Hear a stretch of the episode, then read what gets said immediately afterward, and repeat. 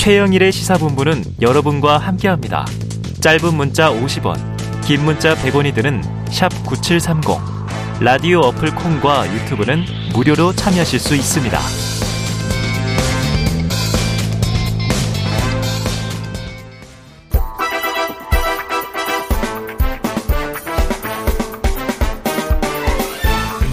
네, 이번 한 주 어떤 소식이 가장 뜨거운 뉴스인지 또 한 주간의 뉴스들을 종합 정리해 보고요. 미처 못다한 이야기까지 챙겨보도록 하겠습니다.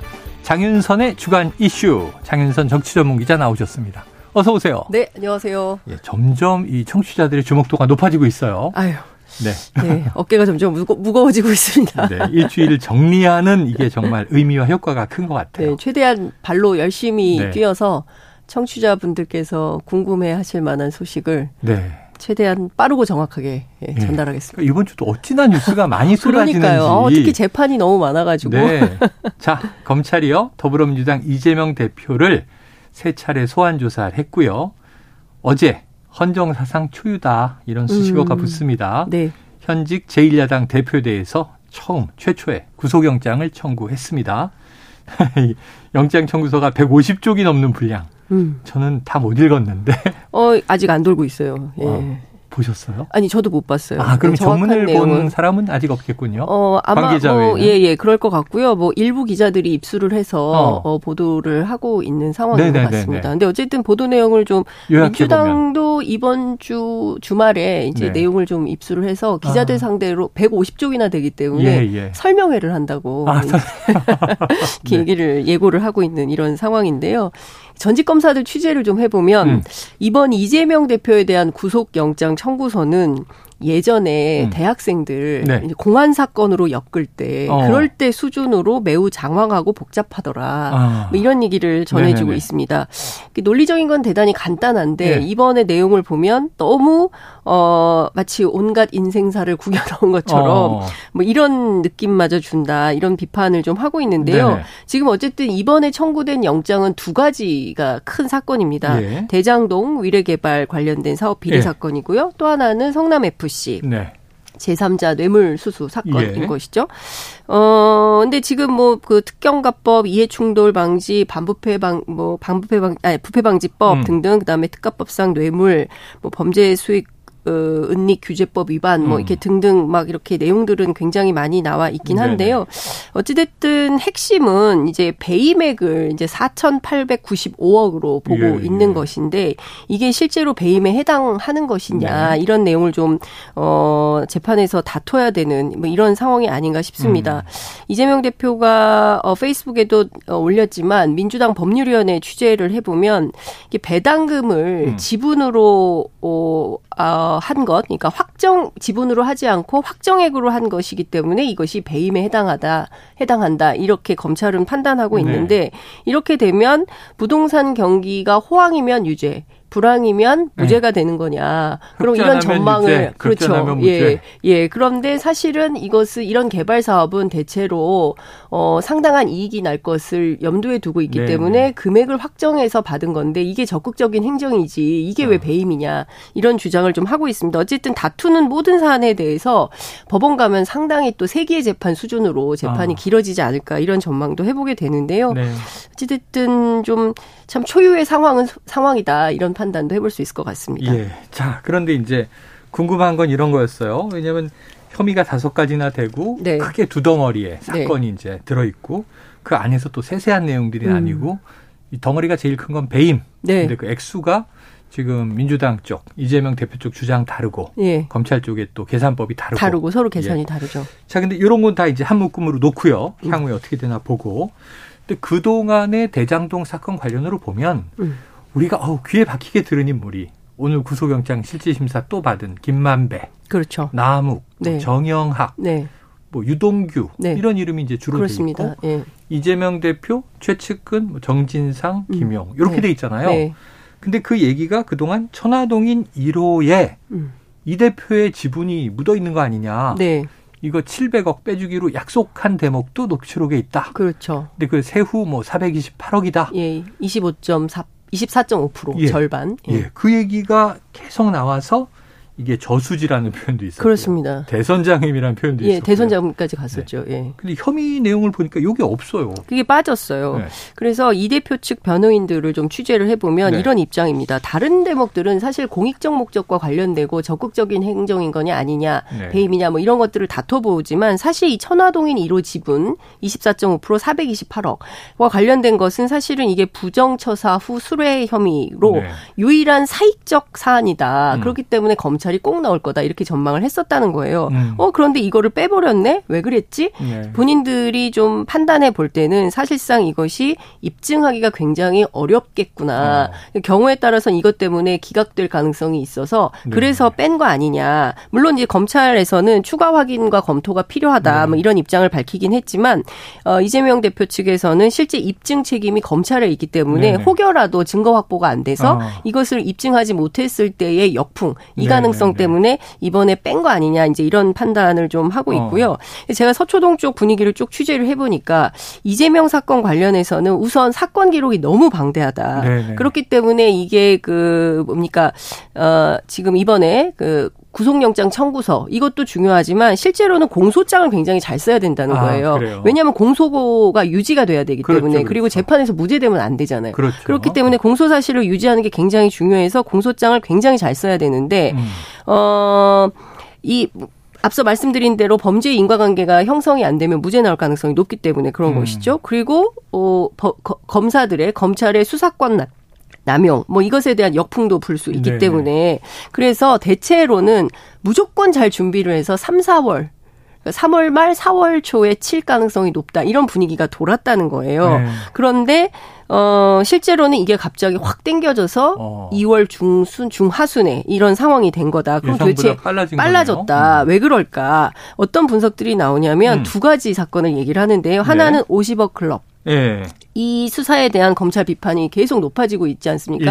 아니 후에. 세상에 어떻게 50억이 무죄냐 이런 비판이 굉장히 많은 거고 나도 한 5년 대리 일하고 50억 주는 네 회사 있으면 거기 취직하고 싶다. 뭐 이제 이런 얘기들을 아니, 사람들이 여야도 없어요. 대통령실 대통령실에서도 이걸 누가 납득하겠나, 납득하겠나 이러니까. 이런 입장을 네네. 밝히고 있 기 때문에 검찰로서는 굉장히 당혹스러운 판결인 예, 것이죠. 예.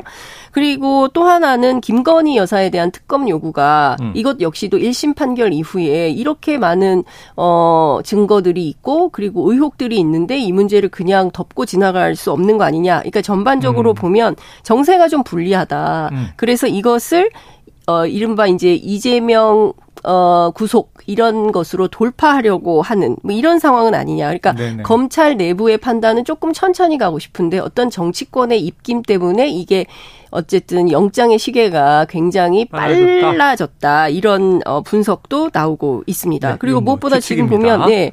그 이거는 이제 어쨌든 그 서초동에 네네네네. 돌고 있는 이런 얘기를 제가 전해 드리는 예. 것이죠. 예. 자, 지금 말씀하신 것처럼 뭐 검찰의 시기가 빨라진 이유는 그 과거에 이렇게 불렀죠 우리가 국면 전환용. 그렇죠. 예, 네. 국면 전환용. 지금 말씀하신 것에서 1심 판결 이렇게 얘기하셨지만 다 다른 재판들이에요. 네. 하나는 도이치모터스 주가, 주가 조작 사건. 사건 1심 판결. 네. 그리고 아까 또 말씀하셨던 것은 곽상도, 곽상도 의원 뇌물 예. 혐의 예. 무죄가 났던 예. 1심 판결.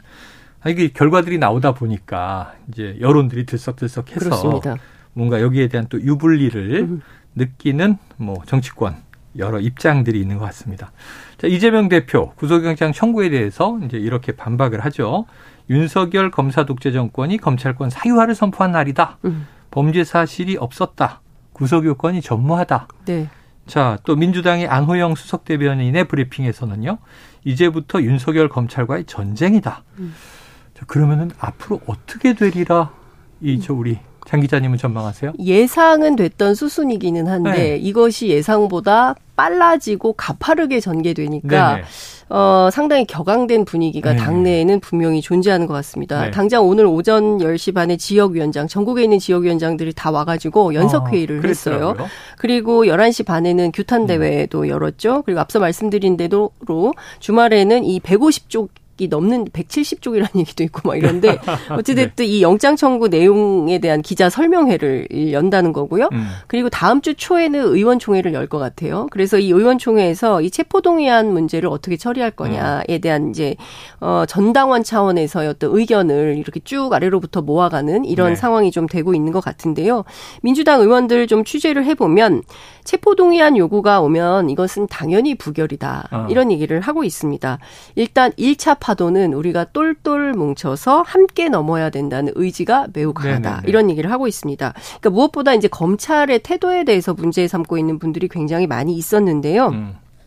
예컨대 이제 어떤 언론에서도 보도가 되긴 했는데 살라미 전술로 이번에는 음. 대장동과 성남 FC로 구속영장을 치지만 네. 다음에는 백현동, 그 다음에는 어, 어 대북 송금 문제, 쌍방울, 뭐그 다음에는 지금 이제 호텔과 관련해서 새로운 게또 네, 새로운 게 또 나왔어요. 그래서 이제 이것에 대해서 뭐 등등에게 해서 계속 나오면 그럼 그때 어떻게 할 거냐? 네. 계속 올 때마다 건건이 부결시킬 거냐? 음. 이것에 대해서는 조금 감론을박이 있는 것은 사실인 네네. 것 같습니다. 근데 다만 있지만 어. 그 검찰이 계속 이렇게 나오면 우리도 계속 부결시키면서 갈 수밖에 없다. 그러니까 지금부터 중요한 것은 민주당도 그리고 검찰도 여론전이 가장 음. 중요하고 그리고 두 번째는 누가 얼마나 버티느냐 이게 굉장히 중요한 관건이다. 물론 이 과정에서 네네. 뭐 방탄국회냐 민생은 뭐 그 도외시하는 것이냐라는 여론이 막 비등해지고 민주당에 대한 비난 이런 여론이 거세진다면 음. 이것에 대해서 어 이런 여론이 형성될 수 있지만 반대로 검찰이 너무 무리하는 거 아니냐라는 여론이 더 앞서면 그때는 또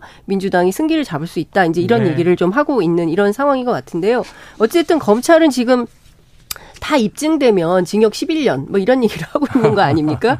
어, 그렇기 때문에 민주당에서는 네. 이재명이라는 정치인 자체를 대선 출마할 수 없는 상황으로 만드는 수순으로 가고 있기 때문에 네. 이것은 누가 봐도 어좀 심각한 어떤 정치 탄압의 네, 네. 다름 아니고 그렇기 때문에 지금부터 가장 중요한 것은 이재명 대표의 리더십이 그야말로 어 진검승부 무대에 올랐다. 예. 이, 이 시험대를 잘 넘을 것인지 그렇지 않을 것인지에 네. 따라서 그의 리더십이 평가받게 될 거다. 이런 얘기를 네. 하고 있습니다. 걱정은 이런 생각이 드네요. 말씀 듣고 이게 한 번이 아닐 것 같다. 계속 이제 구속영장이 어, 실제로 날아오고 예고를 했죠. 대통령실 고위 관계자가 사견임을 전제로 해서 네네. 밝히긴 했지만 가능성이 높죠. 어, 이게 저 검찰에서 나온 얘기인 줄 알고 있다가 속보 보고 네. 대통령실 그랬는데 네. 이제 사견임을 전제로. 네. 그래요. 자, 지금 뭐 계속 어제 오늘 뭐 이 보도 프로그램들을 보니까 숫자 계산하고 있던데. 네. 28명의 민주당 의원이 이게 찬성해야 음. 가결될 수 있다. 네. 그 저 이탈표 뭐 이른바 반란표라고도 네. 할수 있는데 네. 28표가 나올 가능성은 희박하게 보시죠. 네, 직접 전화를 돌려보면요. 그렇게 네. 뭐 나는 반드시 이번에 어, 그 가결에 적극적으로 동참할 거야. 이런 음. 분들은 음. 별로 없었어요. 그리고 아, 오늘 이 프로그램을 꼭 듣겠다고 하신 이상민 의원. 아, 네. 어, 이상민 의원께서 본인 얘기를 꼭 좀 전해달라고 아, 네, 얘기를 하시면서 했는데요. 역할까지. 네. 그런데 이제 전화 취재를 했는데요. 그러니까 본인이 가장 그 지도부의 비판적인 국회의원이다. 네네네. 민주당 그렇죠, 안에서. 그렇죠. 그럼에도 불구하고 이번에는 부결에 적극적으로 나서겠다. 네네. 왜냐? 사실 국회법에 따르면 비밀, 무기명 투표라서 이런 얘기 하면 안 되는데 얘기를 한다라고 하는데 뭐냐면 윤석열 정부가 정략적으로 검찰의 수사권 남용을 하고 있다. 본인 보기에는 그렇기 때문에 여기에 동조하기가 어렵다라는 판단을 하고 있고요. 오는 대로 건건이 부결시켜야 되는데 자기는 네네. 적극적으로 참여를 하겠다라는 걸 얘기를 하면서 그래요. 무엇보다 검찰이 수사 과정에서 얻은 정보를 언론을 통해서 음. 슬슬 흘리면서 여론을 전하는 이런 못된 습관을 버리지 않는 한 우리 네. 좀 어, 사법개혁 기대하기 어려운 거 아니냐. 어, 문제가 매우 심각하다. 이런 아. 얘기를 꼭 좀 전해달라고 네. 얘기를 하기도 했습니다. 그러니까 전반, 위원장도 하셨는데. 네, 전반적인 분위기는 네. 어, 부결 분위기가 상당히 세고요. 그리고 앞서 음. 말씀드린 대로 1차 파도는 함께 넘어야 된다. 동지적 네. 의리, 애정 뭐 이런 걸로 이런 생각을 굉장히 많이 하고 있는 걸로 보고요. 네. 또한 측면에서는 한동훈 장관의 입 이것도 주목을 음, 해야 된다. 음. 왜냐하면 지난번에 노웅래 의원 네. 어, 체포동의안이 왔을 때 어, 과도한 설명을 하면서 뭐 돈이 부스럭거리는 소리가 예, 네. 났다 뭐 이런 등등의 얘기 때문에 오히려 어, 그 국회의원들의 마음을 좀 자극한 이런 측면이 있었는데요. 이번에도 꼭 또 그렇게 하지는 않겠죠. 음. 그렇지만 경우에 따라서 어떤 판단을 할지 물론 이제 투표장에 가면 또 마음이 막 흔들린대요. 네. 그 투표소 안에서 어떻게 찍어야 될지. 그래서 이제 어, 한동훈 장관의 입도 중요한 변수 중에 하나가 아니겠냐 이런 판단도 해봅니다. 아, 국민 피로감 참 높은 사건인데 요. 네. 조금은 차분하고 냉정하게 봐야겠다 싶은 게 아까 말씀하신 대로 1차 파도는 함께 넘는다. 2차 파도는? 3차 파도는? 네. 이런 생각이 계속 들어서 그러니까 네. 제가 취재해본 한 의원은 저한테 그런 얘기를 하더라고요. 1차 파도는 우리가 함께 넘는 건, 넘는 건 네. 너무 분명한데 2차 파도, 3차 파도, 4차 파도, 네. 아, 이거 너 혼자 넘어야 되는 거 아니야? 그런 분위기도 있다. 사적 네. 의견에 따르면 계속 소환할 거란 얘기잖아요. 네, 그러니까요. 예. 그래서 하여튼 민주당이 고민이 깊어질 네. 것 같다라는 생각은 좀 듭니다. 다음 이슈도 여쭤봐야겠습니다. 네. 이재명 대표가 SNS에 올린 글이 화제가 됐는데 네. 주술의 나라 천공 스승 아니면 검찰에게 물어봐야 하는 음. 이런 제목이에요. 네. 자, 역술인 천공이라는 인물 대통령 음. 관저 선정 과정에 개입했다는 의혹 있었고 네. 경찰이 수사에 나섰는데 음. 보니까 이 국방부에서 CCTV 보존 기간을 30일로 하고 있어서 네. 자동으로 삭제됐다. 음. 이런 취지의 답변을 했다고 하잖아요. 네. 근데 이것도 뭐 이제 박지원 전 국정원장 같은 분은 음. 그걸 누가 믿느냐 이런 얘기를 그렇죠. 하시는데 예. 어떻게 보세요? 일단 오늘 국회 국방위에서 음. 상당히 이 문제를 가지고 격하게 의원들 간에 어, 논쟁이 아, 있었습니다. 아, 예, CCTV 출입 기록 다 물증 공개해라. 이거 왜 공개 안 하냐. 음. 그리고 어, 당초 김종대 전 의원이 처음 얘기했을 때 이게 관저만 얘기한 게 아니거든요. 네. 그러니까 두 가지를 얘기를 했습니다. 하나는 육군 참모총장 공관 네. 관저 얘기하는 거죠. 그리고 또 하나는 육본 서울 사무소 네, 네두 군데를 네. 갔다는 거예요. 예. 그런데 계속 공관만 얘기, 관저만 얘기하고 어. 서울 사무소 얘기는 안 하고 있다. 아하. 왜 그러냐? 이거 너무 이상하다. 예컨대 이제 공관에 대한 CCTV는 뭐 보안 지역이 지역이기 때문에 내놓을 수 없다고 하지만 음. 이 6번 서울 사무소는 누구나 다 드나드는 데인데 당연히 네. 있을 있지 않겠냐. 예컨대 아하. 없다고 하지 말고 경우에 따라서는 수사로 넘어갈 수도 있는 것인데요. 네, 네. 어 포렌식으로 하면 다 나오지 않겠냐. 이제 이런 얘기를 그러니까 뭐 하기도 예, 일정 기간마다 덮어 씌운다고 하는데 네. 포렌식으로는 그것도 또 나온다고 하더라고요. 그러니까요. 예. 그렇기도 하고 또 정의당의 배진교 의원이 이런 네. 얘기를 했습니다. 국방부의 경우에는 기본적으로 차량 출입에 번호판 인식 시스템이 아, 있고 예, 예. 그리고 공관의 경우에는 군 경찰단에서 출입하는 사람들의 어떤 차량 번호를 수기로 그러니까 음, 이렇게 볼펜으로 적고 그다음에 이거를 전자 인식을 한 다음에 국방부 서버에 아, 저장하고 한다. 관리하도록 되어 있다. 음. 근데 만약 이게 안 돼 있다. 이러면 이게 은폐 가능성이 있는 거 음. 아니냐. 이제 이런 비판, 지적도 나오고 있는 것입니다.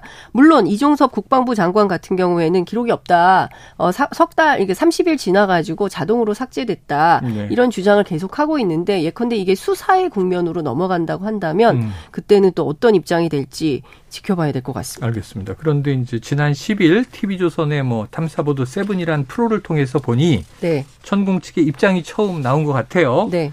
윤 대통령 관저 후보지에 가본 적도 없다. 아무 때나 부르면 일정을 맞춰 나가겠다.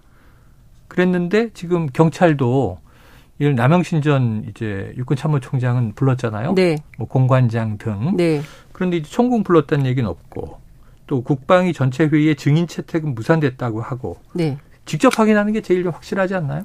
그렇죠. 직접 확인하는 게 제일 확실한데 어 어찌됐든 국회 국방위 위원들을 취재를 해보니 천공을 증인 채택하는 것은 물론이고 네. 당시 현장에 있었던 부사관, 그러니까 직접 천공을 예, 예, 예, 봤다고 예. 목격자에 어, 해당하는 어, 사람이죠.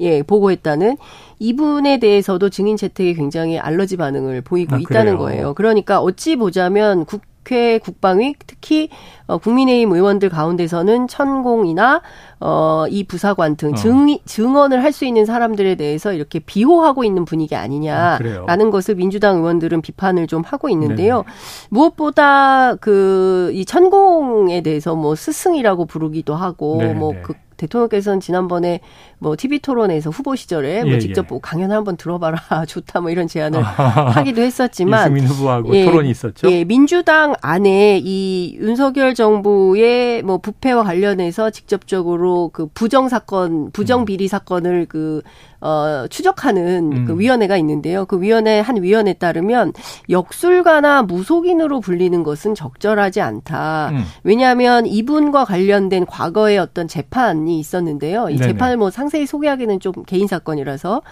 어, 소개한 좀 그런데 이 사건에서 이분을 어, 규정하기를 그, 그 판결문에 나오기를 네네네. 사이비 교주 이렇게 어, 그 그래요? 규정을 하고 있다는 네네네. 거예요. 그렇기 때문에 이분에 대해서 역술관이 무속인이니 어. 이렇게 언론인들이 불러주는 것은 부적절하다. 아, 뭐 이런 얘기를 하고 있습니다. 근데 무엇보다 지금 보면 천공 강의 한 번 들으려면 회당 얼마 내야 되는 줄 아십니까? 몰라요. 회당 70만 원을 내야 돼요. 아, 그래요? 예, 예. 그런데 이제 저희 언론인들은 어, 접근도 안 됩니다. 이렇게 사전에 검열을 해 가지고요. 아, 언론인님이 확인되면 이거 들어갈 수가 없으니까 취재 목적으로 들어가는 것은 또 불허하고 네네. 있습니다. 그럼 70만 원 저 주시면 제가 가 볼까요? 안 되죠. 언론인의 범주에 계시기 때문에 예, 안, 된, 네. 안 되죠. 그러니까 그 강연을 듣고 나가서 분석하거나 얘기할 수 있는 그리고 또 글로 기록할 수 있는 사람들 네. 같은 경우에는 못 듣게 하는 아하. 어찌 보자면 룰 자체가 조금 예, 예. 음, 좀 비밀스러운, 좀 비밀스러운 뭐 회합 이런 건가 이런 음. 생각도 하게 만드는 측면이 있죠. 근데 여튼 지금 분위기는 네. 천공이나 네. 그리고 이 사건 관련된 관련자들을 증언 청문회 증언대에 세워서 증언할 수 있는 상황은 안 만들려고 하고 있다. 그 의도가 무엇인지에 네. 대해서는 네. 제가 다음 주에도 계속 취재해서 어, 말씀드리겠습니다. 궁금합니다. 자, 뭐 TV 프로그램에 탐사 보도가 있다면 우리에게는 탐사 기자, 탐사 탐정이 있습니다. 기대해 보고요. 다음 이슈도 이제 요것도 국민의힘 전당대회 네. 한창이잖아요. 네. 그런데 지난 15일에 국민의힘 당대표 후보 4인 음. 첫 TV 토론 보니까 또 뭐 어제는 이제 이 저 광주에서 광주 예, 예. 합동 연설회가 있었는데 먼저 총평 한번 들어보고 여쭤볼게요. 어, 저 굉장히 재밌게 보고 있습니다. 아, 재밌게 흥미진진. 예, 예, 흥미진진. 이제 네. 처음에 이제 제주부터 시작해서 네. 부울경 그리고 광주 전남북 그리고 TV 토론 한 번 했었죠 수요일 날 그리고 나서 오늘은 일정이 없고 네네. 다음 주 월요일 날 또 TV 토론 할 텐데 음. TV 토론에서 어떤 장면이 펼쳐질지 아, 주말에 벌써부터 그러니까요 주말에 하면 굉장히 네. 시청률이 네. 높을 텐데 어찌됐든 뭐 귀추가 굉장히 주목되는 그런 네. TV 토론이다라는 생각이 좀 드는데요 현장이 굉장히 뜨겁 다는 예, 것 같아요. 예. 그러니까 제주도 그랬고 어 부울경 제주는 조금 인원이 굉장히 작았는데 음. 부울경 확 커졌어요. 그리고 광주도 얘기를 들어보니까 원래 800석을 깔았다는 거예요 네네. 현장에 그런데 1,500명이 와가지고 오. 현장에 다 들어올 수 없을 정도로 네네. 굉장히 흥행은 성공했다. 어. 정진석 위원장이 매우 흡족해하면서 당원이 주인이 되는 당원에 의한 당원을 위한 당원의 전대다라고 아. 주장은 하고 있는데 네. 당원들이 과연 그렇게 생각할지 흥행은 잘 되고 있으니까 그렇죠. 예, 이런 뭐 생각은 좀 드는데 어찌됐든 모든 언론들의 평가처럼 어, 신 스틸러는 황교안 후보 아닌가 뭐 천하람 후보를 꼽기도 네, 합니다. 네. 어 근데 이제 재밌는 포인트가 하나 생긴 게 그 울산 땅 투기 의혹 사건이 터졌습니다. 그게 지금 TV 토론에서 예 네. 황교안 후보에 의해서 이게 터졌어요. 그런데 김기현 후보가 선관위에 문제 제기를 했는데 네. 황교안 후보는 하지 않고 이 내용을 받아서 어제 광주 전남부 어, 경선에서 어, 문제 제기를 했던 안철수 후보에 대해서 적극적으로 문제 제기를 하고 네, 있어요. 네, 네. 근데 사실 사퇴하세요라고 얘기한 건 황교안 후보거든요. 네. 근데 여기에 어떤 정치적 노림수가 뭔지 우리는 이것도 좀 지켜봐야 되는 이런 상황인데요. 네. 여하튼 저는 그 연설 가운데는 그래도 천하람 후보의 연설이 가장 조금 어. 마음에 많이 와닿다. 인상적이었다. 특히 네, 어제 광주 전남북 연설에서는 그 호남의 대표적인 그 지역의 정치인들을 하나하나 호명을 하면서 네. 그분들이 받은 득표수, 그 다음에 득표율, 뭐 이런 것들을 쭉 언급을 하면서 어. 막 이렇게 에스컬레이팅이 됐어요. 네네. 그러면서 어 이제 최소한 세 명 이상의 이제 당선자를 내는 그런 선거를 하겠다. 호남이 이제 주인이 되는 음. 그런 선거를 해보겠다라고 이제 얘기를 했고 또 하나 이제 제주에서는 어 본인도 여덟 살짜리 아들을 키우는 아빠 바다라는 어. 얘기를 하면서 이제 난방비 문제 때문에 다들 고 통스러워하고 계시잖아요. 그런데 우리가 이제 월급은 빠단데 어딘가에서 뭔가 금액을 줄여서 이거를 다 네. 메꿔내야 되는. 메꿔내야 되잖아요. 그런데 이제 난방비를 줄일 거냐 아니면 아들 학원비를 아. 끊어야 되냐 이런 고통 속에 네네. 있는 사람이라면 그게 바로 천하랍니다. 아. 이제 이런 얘기를 하면서 쭉 얘기를 했는데 그 세대의 공감 그리고 많은 특히 이제 아이 키우는 엄마들이 네네. 상당히 공감할 만한 그런 얘기들이어서 저는 네. 이런 연설들이 민생을 호소하는 그런 연설이 네. 좀 많이 나오면 좋겠다 이런 생각이 좀 드는데 네. 계속 끊임없이 철 진한 색깔론, 후보 네. 검증, 정체성 이런 것은 재미 보기 어렵다 이런 생각도 좀 예. 듭니다. 자, 청취자 여러분 이거는 이제 장 기자님의 개인적인 예. 성의입니다. 뭐 네 명의 후보 중에 나 아니야 난 김기현이 더 좋던데 아니야 난 안철수가 더 좋아. 뭐 여러 가지 의견이 있을, 네. 있을 수 아, 있죠. 그럼요. 네. 아, 저한테 자. 개인적으로 인상 깊은 장면을 네. 여쭈셨기 네. 때문에. 근데 이거 궁금해서요. 그 울산 네. KTX 노선 변경으로 시세 차익 챙겼다 의혹 제기했는데 네. 황교안 후보는 건드리지 않고 음. 그것으로 이제 문제 제기를 했던 안철수 후보에게 이거 이제 비방과 흑색 선전 중단하라 이렇게 네. 얘기한 거잖아요. 선관위 제기했죠. 사실관계는 확인된 게 있어요? 어, 그 핵심은 그 KTX 울산 역세권 연결해서 김기현 후보가 소유하고 있는 땅이 네네. 여길 이제 지나가도록 휘어지게 노선 변경을 했다. 음. 이제 이게 핵심 의혹의 핵심입니다. 네네. 그리고 어 당초 한 3,800만 원 주고 산 땅인데 이게 엄청난 시세 차익을 챙겼다. 네. 그러므로 후보 사퇴하라라는 게 이제 황교안 후보의 주장인데 네. 어 김기현 후보가 설명 자료를 냈습니다. 음. 어 이거 허위 사실 유포다라고 반박을 했는데요. 음. 이 땅은 1998년에 매입을 했고 그리고 KTX 울산역 3동 이 도로 계획은 논의됐던 게 네. 2006년이다. 아, 이때 뭐 국회의원 그렇죠. 예. 그래서 너무 8년 1개월이나 되는 음, 사이가 굉장히 뜨고 그리고 만약에 어, 이 노선 계획이 불법하고 부당하게 이루어져서 김기현 음. 후보에게 부당이득이 돌았다면 송철호 울산시장 민주당이죠. 네네, 그렇죠. 어, 송철호 시장이 그 노선을 바꿨어야 됐는데 안 바꿨다. 재임 음. 기간에 연구 용역 해가지고 그대로 그 김기현 어, 후보 소유의 임야 어, 산이 관통할 수 있도록 그 관통 노선으로 도로 네, 계획을 네, 네. 세웠다. 이게 뭐가 문제냐 이제 이런 주장을 좀 음. 하고 있습니다. 그러나 지금 안철수 후보, 황교안 후보 둘 다 공이 문제 제기를 좀 하고 있는 네, 상황이고요. 네. 근데 공교롭게도 앞서 말씀드린 대로 황교안 후보에 대해서는 어 문제 제기를 안 하고 있어서 음. 그리고 또 황교안 후보도 어 사인 후보 가운데 우리 후보가 열세일 경우에는 적극적으로 뭐 연대할 가능성도 있음을 시사한 어떤 네. 그 보도 내용을 봤기 때문에 제가 보기에는 네. 경우에 따라서 안철수 후보가 계속 문제 제기를 하면 이 흑색 선전 비방의 가장 주요 타겟이 안철수 네. 후보가 될 것 같고요. 그래서 제가 천하람 후보 측에도 물었습니다. 예. 그럼 천하람 후보도 이 문제를 적극적으로 다음 TV 토론에서 어. 문제 제기를 하고 어, 할 거냐라고 음. 물었더니 현재는 조금 고민 중이긴 한데 이 문제를 핵심적으로 다루지는 않을 것 같다라는 네네. 네. 입장이 나왔습니다. 알겠습니다. 자, 지금 뭐 여론조사 보니까 말이죠. 어, 저희가 일부에서도 잠깐 봤는데 이 피플 네트워크스 리서치가 폴리뉴스 의뢰로 지난 14일에서 15일 전국 성인 3,003명을 대상으로 한 조사예요. 자세한 내용은 이제 중앙선거 여론조사 심의위원회 홈페이지 참조하시고요. 보니까 국민의힘 책임 책임 당원을 대상으로는 김기현 후보가 43%. 네. 자, 이제 과반은 못 넘겼습니다. 네. 일반 민심에서는 천하람 후보가 24.2%로 1등. 판세가 앞으로 좀 요동칩니까? 그냥 대세론으로 갑니까? 저는 요동치고 있다고 봅니다. 아, 요동치고 있다. 네. 저는 그 역할을 톡톡한 역할을 어, 토론회, TV 네. 토론이 하고 있고 아마 더 할 거다. 예. 어. 지금 안 나온 게 있어요. 바이든 날리면. 요거 이제 나 후보 천하람 예, 후보가 예, 천하람 후보가 묻는다고 했는데 아직 안 묻고 있거든요. 네. 그러니까 요런 문제를 포함해서 어찌 됐든 지금 당내 민심을 취재해 봐도 음. 그러니까 국회의원들이 그런 얘기를 하거든요. 너무 당을 그러니까 대통령과 대통령실이 쥐고 흔드는 듯한 네네. 이런 양상을 보이면 이게 총선 때 우리한테 네. 결코 플러스 되는 전략이 아닙니다. 네. 대통령과 대통령실이 도대체 왜 이러는지 잘 모르겠습니다. 어. 너무 과도합니다. 이제 이런 얘기들을 하는 의원들이 네네네. 굉장히 많이 있는데요.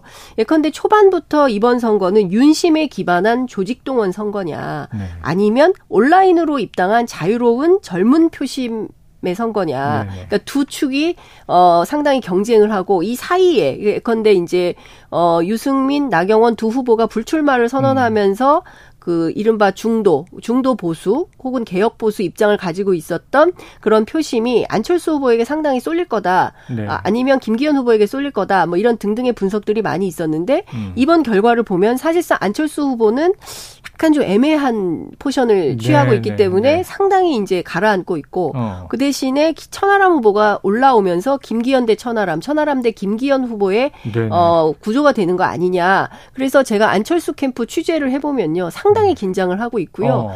약간 폐색이 벌써 짙은 상황이에요. 네. 왜냐하면 물적, 조직적 우리가 역량의 한계가 너무 많은 것 같아요. 김기현 후보에게 너무 많이 밀리고 있습니다. 어. 이런 얘기를 캠프 관계자들이 벌써부터 하고 있어요. 네. 원래 지금 하면 안 되거든요. 아, 설령 그렇다 하더라도 그런 얘기 하면 안 되는데 지금 가고 있나? 네, 그런 음. 상황입니다. 음. 근데 어찌 됐든 지금 보면 조직표 대 비조직표 간에 네.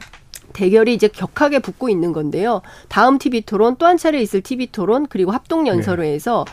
어, 또 어떤 이슈가 제기될지 네. 모릅니다. 사실 이 땅 투기 문제도 갑자기 나온 거거든요. 그렇죠, 전혀 예상하지 그렇죠. 못했던 이슈가 나온 거예요. 음. 그리고 이 이슈가 어느 정도 끌어갈지 이것도 굉장히 중요하기 때문에 전반적으로 보면 어, 조직되지 않은 표심이 이번 선거에서 어떤 영향을 발휘하느냐에 따라서는 네. 상황은 매우 달라질 수 있다. 그리고 또 한 측면은 김기현 후보 캠프의 분위기인데요. 음. 당초 목표가 1차에서 50% 이상 하는 게 목표였어요. 그랬었죠? 이거 좀 어려울 것 같다. 어허. 얘기를 하고 있습니다. 결선까지 갈 것 같다. 네, 결선 간다는 분위기로 네. 보고 있습니다. 자, 지금 뭐 치열해지고 있는 것 같습니다. 뜨겁습니다. 지금 장 기자님 얘기 읽다 보니까 이종격 투기 얘기 듣는 것처럼 막 눈이 제가 동그래져 가지고 맞아요. 누가 부상하고 있고 네.